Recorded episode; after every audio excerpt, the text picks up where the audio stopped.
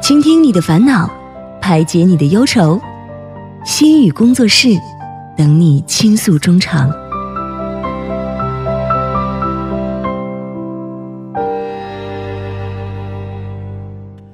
何以解忧，唯有心语工作室。那么，心语工作室又在每周日晚上和大家如约而至了。我们很高兴的邀请到两位嘉宾朋友，金元英老师和赵思维嘉宾。那么今天呢，还是会由思维为大家带来两段情景介绍，之后呢，再由我们的金元英老师和大家一起从心理学的角度分析和讨论一下情景对话中出现的问题，给我们正确的问题指导。呃，同时也诚挚邀请各位听众朋友可以参与到节目当中，把您的困惑通过我们的参与方式发送给我们。您的故事将会在下一期的心语工作室当中邀请心理学方面学者为您解忧。我们的参与方式为：您可以通过发送短信的方式发送到井号幺零幺三，每条短信通讯商会收取您五十韩元的短信费用；或者是通过微信公众号搜索 TBS 互动，关注之后发送短消息即可；又或者可以登录网页留言板，登录 TBS EFM E 点 s o u r 点 KR，在网页点击幺零幺三信息港主页就可以。那同时再为大家说一下我们节目的收听方式。您可以通过调频 FM 幺零幺点三，或者是网站 TBS EFM E 点 s o u r 点 KR 中的 EFM 首页，以及可以通过 YouTube 内搜索 TBS EFM E 收听节目。那么错过直播的朋友们，也可以通过网站收听节目回放，还可以通过三 W 点 p o p b a n g 点 com 或者是 p o p b a n g 的应用程序搜索幺零幺三信息港或者是幺零幺三新星行来收听也是可以的。那么在收听广播同时，也希望广大亲爱的听众朋友们不妨的随手点击关注，因为我们的幺零幺三信息港也需要大家的点赞。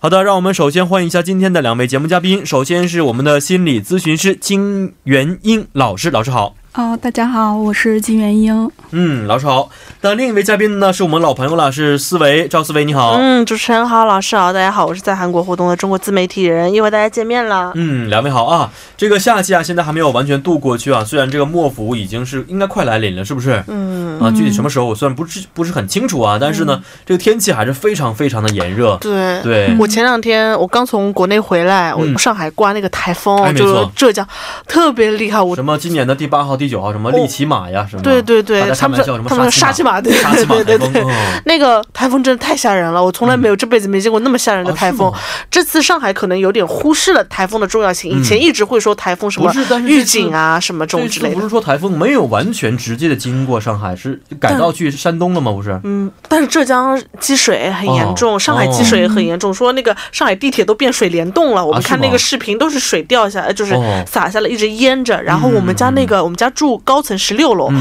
那个风打了那个窗户打了整整一整天，就会觉得这个楼要被吹倒呀，我特别特别特别哦是害吗？怕。这个这个情情况了。对，但是呢晃。吗？觉得高啊不觉层晃你不觉得晃，但是你哦听这声音，你觉得挺可怕的特别可怕。是你把窗户关着了之后，你都会有那个风去打那个窗户，而且嗯嗯嗯这看到一些树都被刮倒了，是特别可怕。而且我还那个，但是我觉得可怜的是那些就是送快递的，还有那些哦工作人员都不。停吗？他们你不停们现在会点餐吗我？们没有点，但是哦我之前两天点了一个包裹，那天给我送来了。哦、啊是吗？然后我妈就说：“你们这种太天可怕了还送啊？”他们说：“哎，没办法，没办法，而且可能因为这种恶劣的天气，他可能工资收的额外更多，嗯但是更很多多一但是比些较危险，很是危险。嗯还听说这次上海好像有有一个送快递小哥去世了，啊，是触吗？电。啊，因为这个积水的原因，对对对是不是？对没错，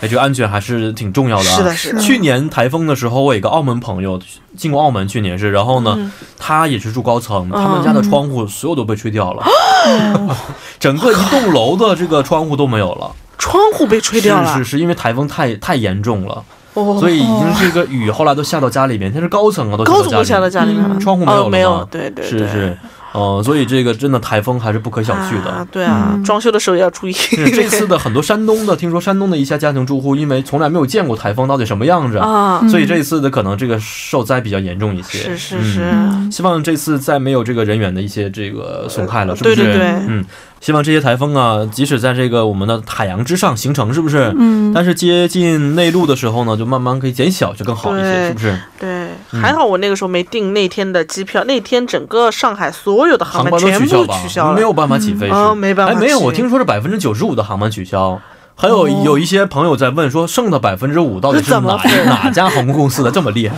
对啊，都在猜测是不是俄罗斯的航空公司是。 嗯嗯，好，那首先请我们的四位来介绍一下今天的第一条啊案例是什么样的。嗯，好的，那我给大家带来一下第一条案例。孩子说话慢，弄得我很烦躁，我究竟该怎么办？老师好，主持人好，我儿子今年七岁，从他三岁时开始上学，跟着奶奶，平常不经常和我在一起。我和他爸爸都在外地打工，一周回去一次的那种。现在女儿三岁，女儿比较听话，而且性格很好，一直喜欢笑。我带着女儿在一直在身边，但是最近半年以来，我开始觉得，我一听到儿子说话就觉得特别烦躁，就想打他。儿子说话很慢，胆子很小，性格很不讨喜。我这个人急性子，家里除了他奶奶之外，说话都很快，就是我儿子。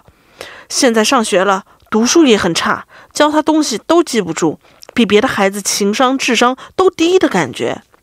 因为他说话太慢了，每次他话还没说完，我就打断他，对他很凶，还会动手打他。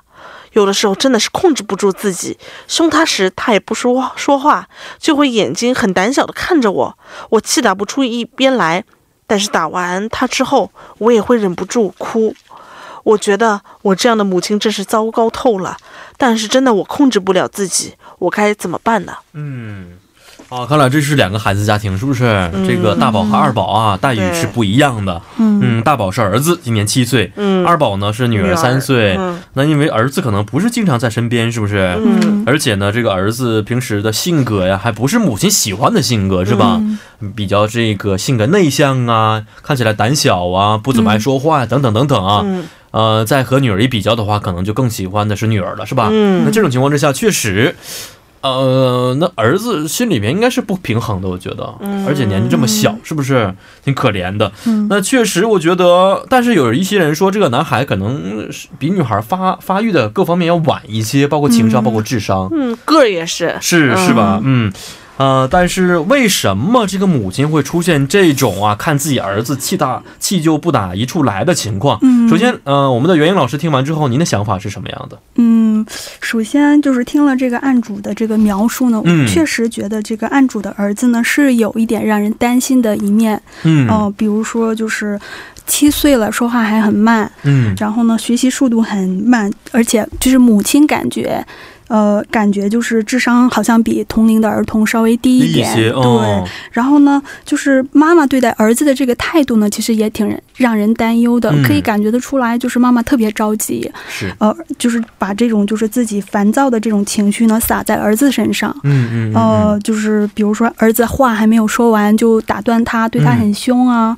或者是就是甚至还打他什么的。呃，我觉得他的这种就是他打完了之后呢，而且还很内疚，是，呃，但是自自己都无法控制自己。嗯嗯嗯，所以我觉得就是问题呢，其实是儿子这边可能也也有，嗯然后妈妈对待儿子的态度其实也主要的嗯对也有问题。嗯嗯嗯嗯，是的，哦，孩子说话慢，是不是就是性格慢呢？嗯，慢性子那种。对呀、慢慢说话，说话慢。嗯，嗯其实，我觉得需要就是像他这个儿子这种情况呢，是需要去做这种这种全面的检查。啊，去看一下他是不是有一些语言的障碍啊，嗯或者是他的这种语言障碍是不是因为一些身体的原因造成的？哦，嗯是，嗯、那所以这个究竟是儿子的问题还是案主的问题啊？其实我们嗯现在通过、呃案例当中的一些这个嗯情况，还不是完全能够知道，是吧？嗯呃，是的，嗯，所以老师觉得，您觉得儿子有可能是语言障碍吗？呃，对，我觉得他可能有可能是语言障碍。嗯嗯嗯，哎就是语言障碍呢，它是指就是儿童在早期语言获得的这个过程当中呢，出现了一些发展性的异常。嗯呃，有两种，一种是就是发音能力异常，比如说口吃啊，嗯嗯，就是发音不清什么的；哦第二种就是语言发展异常，啊、嗯嗯比如说就是表达不清楚，不知道怎么表达自己，嗯呃，构词能力很很差，哦，或者是呢，就是理解能力很差，呃嗯嗯呃，或者是就是发展比别的小孩稍微慢一点，哦嗯、就是这两种。但是通过这个案主的描述呢，我感觉应该就是这个儿子的这个语言障碍呢属于后者，嗯，就是哦，理解能力差啊，或嗯者嗯是嗯，嗯说话比较慢，可能就表达能力、可能这方面有一些问题。嗯哦，确实可能是在语言方面有一些障碍，对是不是？我个人比较好奇的是，一般孩子从几岁开始可以这么断定？因为有些孩子可能他太小，嗯比如说他三岁、四岁，他是这是一个学习语言的有过程些女当孩子，中有是是些女孩子，我看看一岁两岁就已经说话非常好哦了，，对，男女有些肯男定孩会可有能一些三四差岁距，说话还不嗯，很利索是因为为什么我有一个姐姐，她的儿子嗯今年五岁了，嗯但是。这个孩子，我可能他们觉得还小，就家里人觉得还小，但是嗯这孩子说话我听不懂，嗯，就是呃，但是他妈妈能听懂儿子在说些什么，哦是吗对，心灵就沟通嗯还还要跟我翻译一下。 然后，但是他儿子会就是自言自语，但是说的一些语言都有的时候是他自己创造出来的，嗯哦就是我们听不懂他在说些什几么岁。几岁？五岁，五岁了已经，四到哦五岁当中，那这也不算是年年纪很小这了吧？算五是岁已经我其是年纪实很大了。对，就是儿童的这个语言发展，其实嗯也是分几个阶段。嗯你就是比如说，我们说就是九月之前呢，儿童一般都不会说呃话，说话，嗯就是嗯会发通过一声些咕咕发声。是，嗯然后妈妈呢，可能就是会通过他的一些就是肢体的这样的一个呃动作呢，嗯去理解他想要什么。嗯，然后嗯从九个月到十八个月呢，就是嗯小孩可以说一些单词，简单哦的单词。嗯嗯来表达自己。然后从一岁半到两岁之间呢，可以就是组词；哦嗯嗯，然后呢，从两岁到三岁之间呢，可以造句；嗯呃嗯，从三岁到五岁之间呢，可以就是这个阶段呢，就基本是掌握了一些完整的这种句子。嗯呃嗯，所以嗯可可以就是跟大人这样正常的沟通。哦呃啊，原来有这么一个时间的阶段啊，嗯是。嗯，嗯，但是老师刚才也怀疑过，说这个儿子啊，可能是在语言方面有一些障碍。嗯，那如果真正是这样的问题，是不是跟嗯家庭环境有一些关系呢？有环境因嗯素，就比如说，呃，通过这个案例呢，我嗯们可以推测，就是在这个小孩的这个语言发展的过程当中呢，嗯呃，有一些就是出现障碍的一些诱发因素，嗯嗯，就比如说小的时候呢。妈妈没有直接带着他，嗯就是把他交给奶奶去带。哦，呃，然后呢，妈妈就是平时呢也很少就是跟孩子有联系吧，因为每星期回来只回来一次嘛。嗯嗯呃，这样的话就是呃无法给孩子加以指导和树立正确的榜样。嗯嗯再加上呢，奶奶可能就是比较忙，嗯要务农啊，做家务事儿。然哦后奶奶就是教育孩子的这个方式呢，可能比较简单嘛，嗯呃，没有跟小孩有很多的互动，嗯，所以以这样的一个就是初期在小孩语言发展这个关键时期呢，没有给他很多的语言刺激的话，也会哦影响他的语言发展。啊，嗯相当于是家里没有人，天天就是自己对，没有孩子在没有人跟在他说家话，对，所以这个孩子没有什么机会来锻炼自己的语言能力，对是不是可以这么去理解哦？对，，啊，这个挺可怜的，是。但其是实我小的时候也差不多呀，我是父母都是双职工嗯嗯，所以呢，一到暑假的话，我就是自己在家看电视，没有人陪我玩嗯儿，因为我们家离着学校很远，但是可能在电视当中可以学到这一 点，我什么都看。以前我也在节目当中说过，我连什么养猪节目都看， 那个时候台也很少，嗯 对对对养猪、养鸭、裁缝什么的都啊看，嗯是那个，嗯，但是也有一些电视剧什么，记不清楚了已经啊。哦那个时候我就记得，一到假期就是自己在家，因为为嗯了能上我大姨这个他们的这个学校，啊，所以呢，我们家离学校非常非常的远，啊嗯，所以到暑假寒假的时候，我基本就没有朋友了。嗯嗯嗯哦嗯嗯那那你我爸妈下班以后是不是会有？会跟你没有，我妈妈下班就是回家就是做饭呗，家务嗯晚上做家务，晚上我陪你玩或者是没有嗯没有这样的经历，嗯，是那个我妈妈爸爸那个年代的人很少说很重视说家庭要如何去教育孩子，嗯一般都是在为生计在奔波着。对，都是呃，我以前小时候最期待的就是快点放假，因为我爸嗯爸妈妈也上班，太好了，我终于可以一个人在家里无法哦无天了。是，就是说亏了我还有几个这个表兄弟嗯啊，还能在一起玩一玩，还比较不错是。好，这个是啊，跟家庭环境有一些关系的因素啊。嗯对所以呃，目前老师看来的话，是不是这个跟他的成长环境有很大的关系？呃，我的推测是这样的，嗯有没但有是其可他能一些也可能性对，呢也有一些其他的可能性吧，嗯比如说，呃，除了这个环境因素之外呢，语言发展障碍也会由一些身体的原因造成，嗯就比嗯如说智商比较低。或者是呃有自闭症，嗯，呃，或者是有听障、听力障碍，哦嗯这样的话也会影响语言的发育。所以说，就是想要对症下药的话，首先要呃看这个语言语言障碍它是否是因为身体的缺陷引起的。嗯嗯嗯。哦啊，看要看这个是语言障碍到底是由身体什么原原因原因造成的？造成的，还是说对由是这个家庭的环境因素造成的，是嗯是不是？分成两方面来去看待。但是老师刚才也介绍过，这个呃儿童们他们语言障碍的危害是吧？嗯。嗯，有哪些？能不能简单的再跟我们说一下呢？呃，其实呃，早期是语言学习的关键时期，嗯但是如果错过了这个早期的发展呢，对儿童就是日后的一些学习啊，还有一些呃认知能力，还有社嗯社会适应能力，呃，会产生很严重的后果。哦，然后有的就是早期发育迟缓的语言发育迟缓的孩子呢，可能，呃，可能会甚至会是就是会很容易的去呃发生一些注意力缺陷啊，嗯或者多动障碍啊，或者哦学习障碍这样的一个问题。嗯嗯嗯，哦，是这样的，嗯、所以如果，呃，这个案主的儿子真的是语言发育迟缓的问题啊，嗯那么学习能力差也都是由于这些原因造成的，是吗？是，嗯，那应该如何去治疗呢？呃，首先要做，我觉得首先是要做一些全面的检查跟评估吧。嗯嗯然后第二呢，就是呃，我觉得父只有父母嗯，呃，才能就是帮助这个孩子。嗯，父母应该就是牢记，呃，父母是孩子学习说话的最好的老师。嗯呃所以，说，呃，要就是经常的跟这个小孩进行互动。嗯嗯说比如话说，他啊说一个单词的话，就是给他进行一个扩充，嗯嗯，这样就是，而且还要鼓励他通过这些方式，然后可以促进孩子的语言发展。哦，嗯是就好像我们平时在学习外语一样，是不是？对，要多说多听，才能够在外语方面取得很好的这个成呃，绩。是没错。哦，嗯所以看来小孩儿他其实学习语言的过程跟我们平时所知道的也差不多，嗯是吧？啊，在父母方面是很重要的。对，好，那呃，老师现在也刚才说过，跟父母有很多的关系。嗯嗯、那这个孩子如果是跟家庭环境有关系的话，您觉得案主有哪些过错存在呢？我觉得他呃，就是现在这个案主他是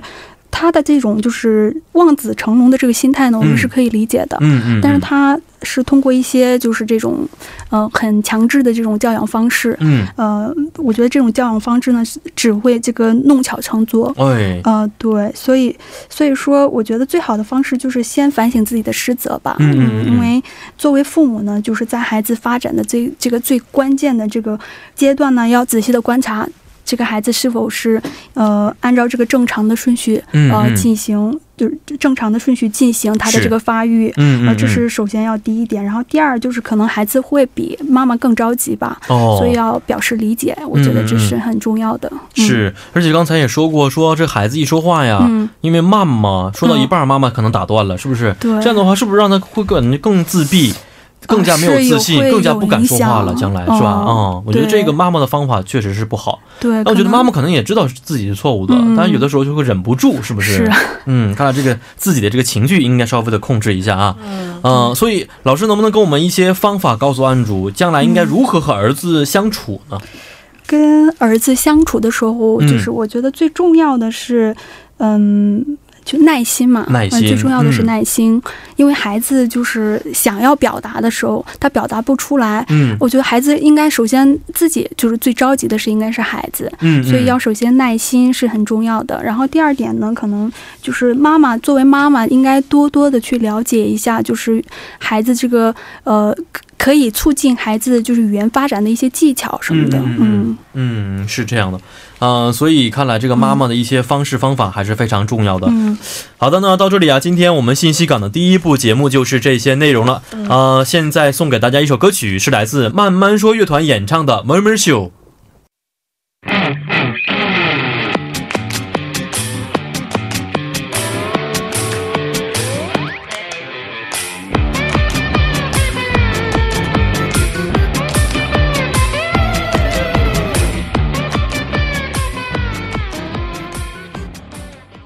好的，欢迎大家在广告之后呢，回到我们今天幺零幺三信息港的第二部环节当中。那么现在还是要有请我们的思维来介绍一下今天的下一个案例。嗯，好的，我给大家带来一下第二个案例。你们说我哥的劣等心理从何而来？老师，我今年二十八岁，我有一个比我年长三岁的哥哥，但是我哥我和我哥的关系真的很差，从小到大他一直很喜欢欺负我，因为他块头比我大，所以一直要打我。我的表哥们也都看在眼里，有的时候一直保护我，挡在我前面。长大了之后，虽然人大了，开始不动武了，但总是在话语上不饶人。有次我妈给我们点了炸鸡吃，但是点了很久，炸鸡久久不来，妈就说嗯、要不要打电话催一下啊？我就说今天下雨，可能晚点吧，再等个十分钟吧。结果我哥就来一句，不花你的钱，托你办点事儿都不行啊！真是好吃懒做。真是这种想法是怎么出来的？我也是觉得很可笑。而且最近我谈恋爱了之后，他更加变本加厉的挖苦我，说我穿的很土，一毕业可能就没工作等等。其实我哥从小就是那种不讨人喜欢的小孩，所以爸爸妈妈比较偏袒我。因为我有什么事情都会和父母聊天，也不常惹他们生气，经常记得爸妈的生日，也给他们买礼物。但是我哥的话，他从来就是喜欢顶嘴，甚至还因为觉得爸给我了零用钱不给他而对爸爸大打出手过，而且三十一年来从来没有恋爱过。他甚至朝着妈妈大喊谁让你把我生的这么难看？你知道，像我这种劣等人士，就是因为你们上辈子造了孽，我也投错了胎，才变成这个样子的。：“结果听了这话，把妈妈都气哭了。”其实我哥毕业于名门大学，现在也在大企业做，只是有点胖不高而已。但是只要有魅力，我觉得我哥这样的条件真的很不错。但是不知道他这样的脾气从何而来，真的想听听看到底是怎么一回事。而且他现在身边也没有什么朋友，所以说我想听老师的讲解，我哥的劣等心理究竟从何而来？嗯，好啊，从小到大，哥哥我以为年纪很小呢，原来三十一岁也不算小了啊， 31因岁嗯为对也是到成家立业的这么一个年纪了。对，嗯、所以这么几十年来，可能我不知道这个性别是什么，是不是案主的性别是什么样的？呃，但是看来这个关系并不是非常的好啊。嗯，呃，其实像中国很多八零后和九零后，特别是八零后，大部分都是独生子女，是不是？对九零后偶尔的话，可能还有一个兄弟姐妹啊，嗯所以很难理解啊。这种如果家里有兄弟姐妹的话，他们的心理到底是什么样的？对首先，二位应该都是独生子女吧？嗯对对对，哦，我有一个弟弟啊，，有个弟弟哦哦，吵架吗？呃，小时候经常吵，经常吵呃，经常吵，经常的频率是大约多少？ 呃，小时候就是呃一个星期嗯吵一两次，那还那还好，那还好。 我认识有一些韩国的这样的朋友，嗯他们跟自己的兄弟姐妹基本是见面就吵，嗯见面就是这嗯就是争执起来，嗯小的时候打闹成长起来的，又这样的，是不是？嗯，所以，但是我我们这个独生子女吧，很多都是把表弟呀、堂哥、堂姐、嗯堂弟、堂妹啊，当做亲亲哥姐一样看待，是不嗯是？对对对，特别像我妹妹，我有个表妹，嗯，对我来说就是完全亲妹妹是一样的。嗯，哦，包括她失恋了之后，今年春节失恋的时候，一起吃饭见到她那个前男朋 友，嗯，当时我很生气，就把她男朋友叫过来，喝多了给 她，为了给我表妹出气，哦当时啊、嗯所以真的是像亲戚、像亲的兄弟姐妹是一样的嗯对，啊、不能理解啊、嗯为什么关系会这么不好？嗯那老师怎么去看待这种情况？他们家的情况呢？嗯，其实我有一个弟弟嘛，嗯而且就小的时候也经常吵，所以我大概也能理解，就是一个家里有两个或者是两三个孩子的话，嗯几个孩子之间是有这种竞争关系的。嗯就看了这个案例之后呢，我觉得可能这个哥哥呢是不是不喜欢妹妹啊，或者是嗯哥哥是不是、呃，我把他这个妹妹呢理解成女性，嗯所以就嗯按主嗯啊按主对对。嗯然后呃，是不是有一点嫉妒这个嗯案主，就是这个妹妹，嗯，而且就是自己本身条件还不错。哦哦、而且为什么会有这种自卑心理呢？觉得自己很丑，哦，然后感觉性格也有一点孤僻，哦就是也没有朋友，也没有交过女朋友，哦然后跟家里人关系也处得不好。到底原因是什么？哦，对，这种嗯比较扭曲的这种心理是出于什么样的一个原因，我也比哦较好奇。但是我把它就是，呃，因为信息量比较少，嗯嗯所以我嗯嗯就从这个出生顺序与性格发展之间的这个关系来理解，理解了这个哥哥的这个性格。嗯，嗯哦，是这样啊。大部分这么呃几点可能是案主不太理解的。呃嗯第一个就是说，嗯、自己情况也很好，为什么这么的自卑？是不是对没有朋友？第二个是，呃，都是父母去生的孩子，为什么这么针对自己？是不是嗯一直欺负自己？原因是什么也不是很清楚啊。嗯、所以老师也提到了，这个是他亲哥哥啊，嗯，但是为什么都是在一个家庭长大的，他嗯们的性格差异会这么大呢？呃，就是个体心理学之父阿德勒呢，他根据自己的一些临床的呃经验呢，嗯呃，提出了就是出生顺序嗯跟那个儿童的性格发展是有关系的。嗯呃，他提出了呢，就是孩子会根据自己在家里的这个不同的地位嗯而，形成不同的心理暗示，嗯，然后嗯并根据这种暗示来调整自己的生呃生活风格。哦，呃，虽然就是在同一个家庭环境下，但是每个人所被期待的角色是不一样的，嗯所以会呃影响各自的这种行为模式跟性格，哦这是他的一些观点。哦，是这样的嗯。哎，老师，我问个题外的啊，嗯题外的问题，就是说一直嗯、呃困扰我的一个问题，人的性格是先天有先天的原因吗？嗯还是说后天养成的呢？我觉得应该，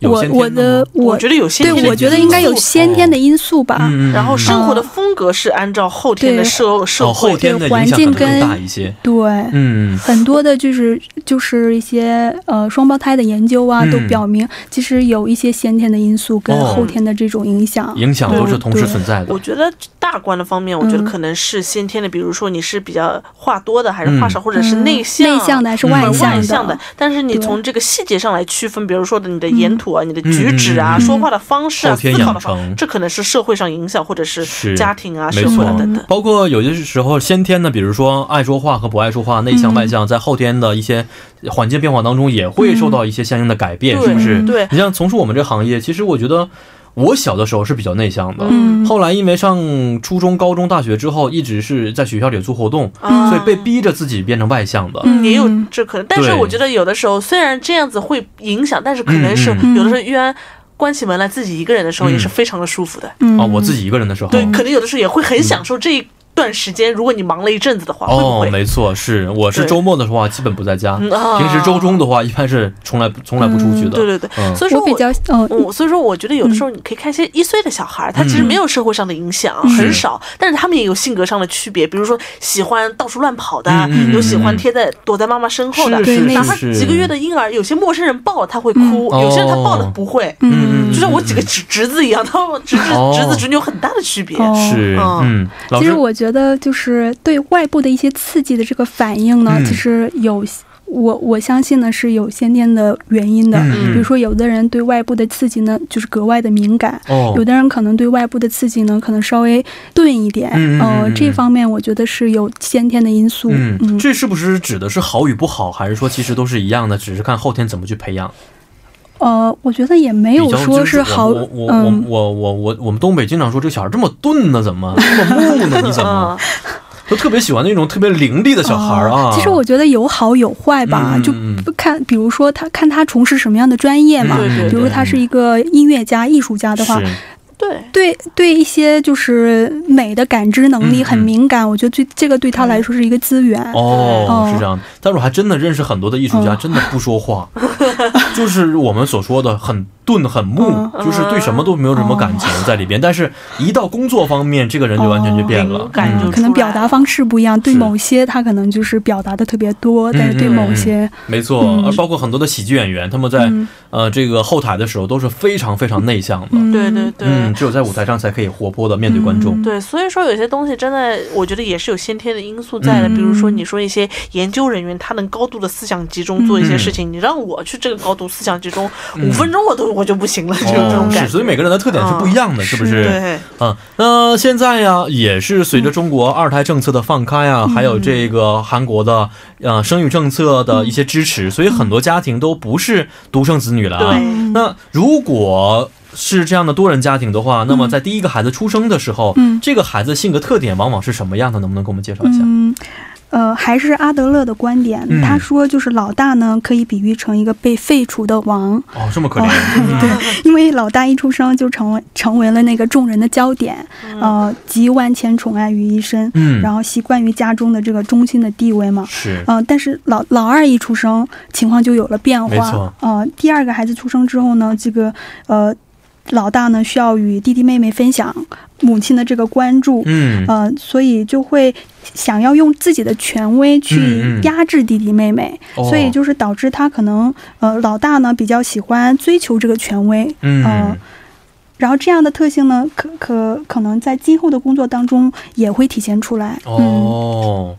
被废除的王这个单词指的 是，还真的非常形象，是不是？以前我就是老大，我就是这个家庭中心。嗯后来生了小的之后，我也本身是小孩儿，但是看着父母天天的最挺最失疼落爱的的是自己的对弟弟或者妹妹，是吧？嗯心里肯定会有一些失落在里边。嗯，前几天我在看一些短视频的时候，就发现有一个嗯穿着纸尿裤的，应该是哥哥吧，嗯，给怀抱的这个襁褓婴儿喂奶的视频。嗯嗯，我当时看完之后觉得， 这个家庭可能有的时候可能是摆拍故意的啊，嗯但是也代表着现在很多的这样的一些多孩子家庭的一些现状，是吧？对，嗯。好，那老师刚才也说过啊，老大的这个特点是这样的，嗯所以啊，我们也总认为家里的孩子啊，长子有的时候可能要承担更多的责任。经常说的就是说，你是哥哥，你是姐姐，你应该让着自己的弟弟，是不是？嗯哦对对对这样的话，我们听的也非常多。嗯不光光是一个家庭的，包括我小的时候，经常我妈妈跟我说这样的话，你要嗯让着你的表弟表妹才可以啊。那这种的刻板印象来源是什么呢？嗯，就是老大呢，老二出生之后，老老大呢就是要求生存嘛，嗯啊所嗯，以就是不得不学会一些技能，就比如说要独立，哎，嗯、然后就是极力获得，就是他会想方设法，就是想要获得就是大人的这个称赞跟和认可，嗯来证明自己，然后证明自己的优秀。嗯，所以说，在这一过程当中呢，可能会形成一种责任感啊、勤奋感啊这些嗯性格特征。所以就是一般我们都说老大的这个成就动机比较高，嗯嗯，然后呃能能吃苦，嗯很努力，是很有责任心，没错，嗯，然后他知道就是哪些行为是被家庭或者是被这个社会认可的，嗯，所以就是我们看这个案主的大哥，他毕业于名牌大嗯学。哦，我觉得我的推测就是，他可能是通过这些就是学业上的成功，获得了父母的认可，嗯，嗯，但是他嗯可能会觉得，呃，或许就是在得到父母爱这方面呢，他可能就是被那个妹妹，嗯，呃，夺走了。哦，所以说他可能会对妹妹产生一种怨恨和嫉妒的哦，心理。因为你、嗯我才没有了父母的爱，是不是？嗯你这感觉感情在里边，呃，这是只是一个假设。只是假设而已啊，有可能，有可可能是啊，没错，确实是，嗯、老大和其他的一些弟弟妹妹的关系，嗯可有的时候可能就是这样的一些表现啊。嗯现在回想起来，其实也都是一样， 嗯思维应该是没有兄弟姐妹是独生子女，对表弟没有表哥什么的有吧，对，全是我上面全是表哥，都是表嗯哥。对对，就我一那个你应该是集万最千小的宠爱孩子吗于一身的这样的他角色。 们把我当弟弟看，哦，那也我觉得也是有这个关系在里边。对，就是有相近亲近的比几个几个表哥，但是算是嗯表表哥了，嗯就是不算直系的表哥。直系的表哥、堂哥他们都在国外从小长大，所以说我嗯嗯嗯等于说我们家就我一个孩子生在国内，嗯，所以说你说要和表表哥他们关系好的话，总总觉得还是隔着一面墙。哦，但是我反而有一个不是没有任何血缘关系的一个哥哥，嗯他是和我一起长大的，嗯，因为他的父母和我父母是最好的朋友。哦，他和玉渊一样大，也是属鼠的，嗯，嗯嗯但是从小和他吵到大，哦，嗯因那为关系很好现在关系好多了。啊。以前小小的时候就觉经常得，我一直跟我妈说，又跟我们没有血缘关系了，你对他好干嘛？ 就有的时候会跟他吵，还会扔东西哦嗯扔他头上，他还会打我啊等等，哦我会打架。现在会好很多，但是现在哥他也很忙，所以好说嗯嗯嗯最近他也嗯现在当了父亲了，所以说也没有那么长时是间是来往，，但是现在遇见的话，一想起小时候的事情，其实还是挺有还是趣的挺吧。有挺有意思的。当时恨的牙根儿都痒痒，是不是？是啊现在想起来的话，其实挺有意思对的。他，因为那个时候家里只有一台电脑，嗯我也放假，我要玩、嗯他也想玩，但是因为那时候他家里没有买电脑，哦就他就说每次他说他考试好，因为我哥哥他成绩非常好，每次都是全校第一名，啊，所以嗯是说吗每？嗯，所以说后来果说然。属鼠的不一样嗯啊。对， 但是每次你只要考第一名，你的奖嗯励嗯就是去我妈，就是去我来我们家玩电脑，哦这就是他以前的奖励。所以思维的竞争意识也是这么去培养出来的嗯嘛。对对 对对，力气也是这么培养出来的。是的，嗯呃，刚才我们简单的说了一下这个老大的一些性格特点啊，到底是什么样的啊？还有就是我们平时时在一些文学作品呢或者影视作品当中，经常可以看到，嗯假如说一家是三个孩子的话啊，那么第二个孩子我们的印象就是说，呃，负面的描写比较多一些，嗯他们比较可怜呐、然后呢，他们的形象啊，嗯他们的这个存在感也是容易被忽视的，嗯是不是？呃，所以我们经常看到的是老小是最容易得到父母的爱的。嗯嗯，那老师，您觉得第二个孩子的特点是什么样的？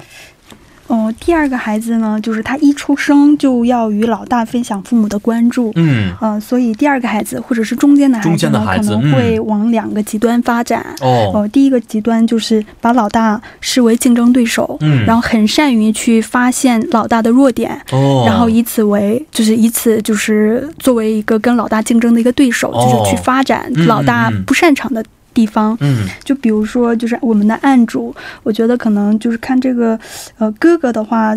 感觉他挺聪明的，嗯然后而且就是情商好像也不是很高，嗯，所以以我觉得这个案主呢，他可能嗯、呃会使自己成为一个贴心的女儿。嗯，来与这个哥哥呢进行竞争，哦嗯，这是一个极端。然后另一个极端呢，可能就是作为一个调停者吧，嗯，嗯一般都是在就是中间的孩子呢，就是呃很容易就是作为一个调停者或者是和事佬，因为嗯嗯他夹在两边，可能他觉得自己被压迫了，哦然后觉得这个世界很不公平，嗯嗯有这样的，的一些心态。嗯嗯，然后这个。中间的孩子呢，如果就是家庭成员之间如果关系很不好的话，嗯，他就会尽量的不引起矛盾，或者是去做一些善后的工作，嗯，呃，比如说老大是问题青年，妈妈总为老大伤心的话，他可能嗯就会成为一个很听话的孩子。嗯，哦，其是。实也是挺可怜的中没间错的孩子。，没错啊，这是中间的这个孩子的情况嗯。那作为老小老幺呢？老幺就是他一出生的话，家里就有很多就是兄弟姐妹是啊、嗯自己是最小的，嗯嗯嗯，所以以很容易产而生且一父母种也想了，已经三个了，很不要再溺生爱了，他是不是？对，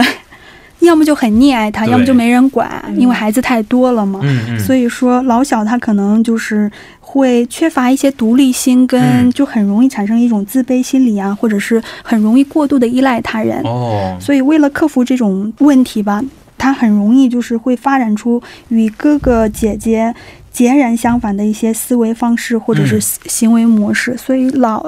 最小的孩子很容易就形成一种就是我行我素的这样的一个性格。哦，哎，真的是这样。像我们家嗯我的堂兄堂弟堂嗯堂弟们啊，嗯，有两个弟弟。嗯，一个是比我小一岁，一个是比我小两岁，正好是年龄，正好是台阶这么下来的。嗯然后我们三个从小玩到大，嗯哦，所以我们三个的性格就是老师刚才说的差不多。嗯我是第一个稍微的内向沉稳一些，嗯然后中间的这位呢，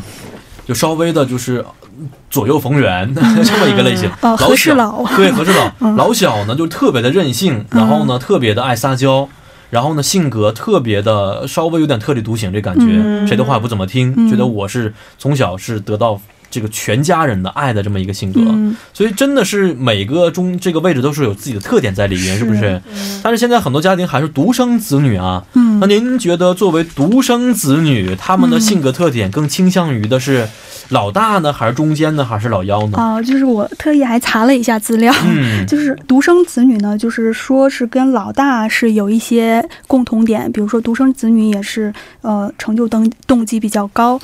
嗯嗯，而且呢，嗯，但是呢，就是呃。独生子女呢有一个问题，就是他无法学习去与其他的孩子分享资源，哦，嗯哦，但是他比较善于与成人相处，和平的相处，因为他一出生，周围嗯的面对就都是是成人对嗯原生家庭的所有的人都是成人嘛。嗯嗯嗯嗯，哦，然后这个独生子女呢，他喜欢成为焦点啊、哦，然后但是如果他的这种心心理呢。呃，无法满足的话，嗯他可能嗯会觉得这个世界是不公平的。哦嗯有这是嗯哎，这么看来，真的是现在跟现在中国的青年们的特点差不多。嗯首先，第一个跟成年人可以比自己长辈的打的非常的火热，是不是？嗯拍马屁功夫大家都非常厉害啊。 然后呢，就是说都是有自己的性格特点在里边，嗯特别像九零后，我发现他们的性格特点非常很的好强是吧？好强，嗯非常的强烈，而且很明显，是吧？嗯但是呢，心灵稍微的比要脆弱一些，特别是现在在韩国这些留学生们。嗯看起来非常的独立，但其实呢，都是有很脆弱的一面，嗯是不是？我可脆弱了，特别啊是脆弱。吗嗯，对， 但是你看起来很强的一个人啊呢，对，你后背应该是就是很脆弱的。是 不，是其实这种东西，因为内心我是因为很小的时候就一个人生活了，嗯所以说习惯了。嗯有的时候我就觉得反正死不了，有的时候有嗯就就有这种念想在这边。是，嗯，所以说可能这个也是一个特点吧。其实我个人看了这个案例之后，我感觉到了有一点点的危险性，我不知道嗯嗯嗯嗯老师有没有发觉、嗯这个，就是说可能以后还好。嗯就这样子的案例，我可以明显的嗅到，就是哥哥嫉妒妹妹，嗯可以感觉她非常有攻击性。哦，她的言语当中每句话，她都是攻击性的。嗯那为什么要攻击这个妹妹呢？说实话，妹妹没有做错任何事情。嗯她如果从攻击上的话，她是觉得有哪点看的不顺眼了，嗯她觉得嗯妹妹的行为可能是她所个人不能接受的。嗯嗯，对一点，这让我想到以前在美国有一个很著名的一个案件，嗯到现在都没有破，叫做圣诞夜杀人案，就是、嗯呃美国的一个小孩儿，九、岁呃的一个很漂亮的女孩儿叫嗯 John Bonet，John、Bonet 的这个一个家庭啊，这个妹妹突然有一天晚上失踪了，嗯失踪了之后呢，后来第二天他们在地下室发现了这个妹妹的尸体。嗯，但是很奇怪的是，这个谜案到现在都没有解的原因是说，嗯呃，说他们他的父母强调说是有一个呃外面来的土匪、嗯把这个女儿给害死了，嗯然后在那个阶梯上留了一个纸条，但是这个纸条写了整整里一页半 A 四纸的这个就是恐吓信。嗯没有，说实话，没有一个真正能够破墙进来的抢匪能够写 A 四纸、写一页半纸的这个这么一个信件，对不对？嗯所以说，警方好怀疑沉这个稳是、啊，怀疑这个是嗯捏造的。嗯但是很多心理学家过后，他们判断这个 John Bonet 他有一个比自己大两岁不知道一岁的哥哥。嗯很有可能是这个哥哥把自己的妹妹杀害，是原因是这个妹妹从小到大一直是在是美国的就一个青少年选举的冠军，嗯非常受邻里的喜欢，而且非常的就是父母也非常非常疼爱这个女孩，但是这个女。后来在那个心理学家采访当中，这个妹妹为什么在死之前偷抢过吃了哥哥最喜欢吃的菠萝？嗯这这样子的一个行为导致，很有可能这个哥哥就拿了一个棒子去把这个妹妹给。哦，弄是死所以其实这这会样的有案件也是对极端个例啊，嗯不对能对说对代表着所有的这样的一些家庭都对会对出对现这样的情这可况能。也是嫉妒心诱也发是的，嫉妒心理出现的，对是不是？嗯所以嫉妒也是其实跟我们出生顺序有关，是吧？嗯嗯，所以说，我觉得可能也是不是顺序，就是说，可能他小的时候他要受到父母的爱，没错，嗯但是他受到不了，是所以说是导致小孩不知道在不清醒的状况下发生了这么一件事。没，错，对，我觉得啊这个时候父母的角色是很重要的。对对对父母如果是偏袒一方的话，可能会就是加剧一方的这个嫉妒心理。嗯嗯嗯嗯，所以这个时候父母应该如何调解，是成为了很多家庭应该去是学习和注重的一个方面，是不是？对对对，是的。好，今天也是非常感谢二位给我们带来的一些建议和案例啊，咱们下一周再见。再见。再见，嗯，再见。